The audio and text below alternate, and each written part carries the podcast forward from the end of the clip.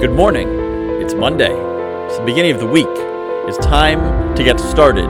It's time to begin your work week. Thanksgiving weekend is over. You've had your turkey. Maybe you've seen your family on Zoom. Maybe you saw them in person. You've had the stuffing. You've had the potatoes. You had the squash and the pie.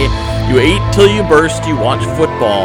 And now that weekend is over, and it is time to get back to work. And it's not just any work week, it is the last work week beginning November here in 2020 because we are about to begin the countdown to 2021. 2021, that amazing year. You know why it's amazing? Because it's not 2020 anymore. Anything is possible in 2021. 2021 is when we leave all the political strife behind us.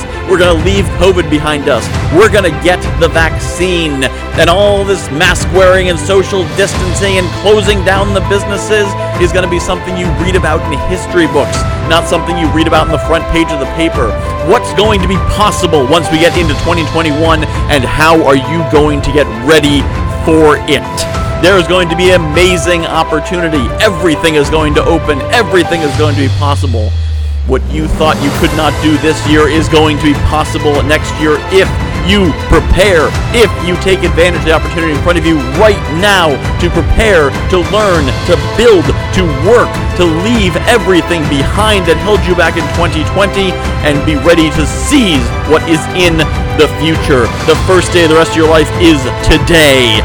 Every day is the first day of the rest of your life. But today is a special first day because you are getting ready to make next year a year that you will never forget.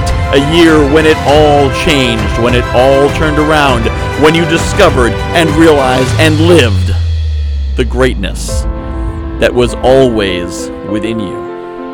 2021 will be your year, your year to change everything everything will change in 2021 and everything for the better if you make it happen, if you commit to make it your greatest year ever.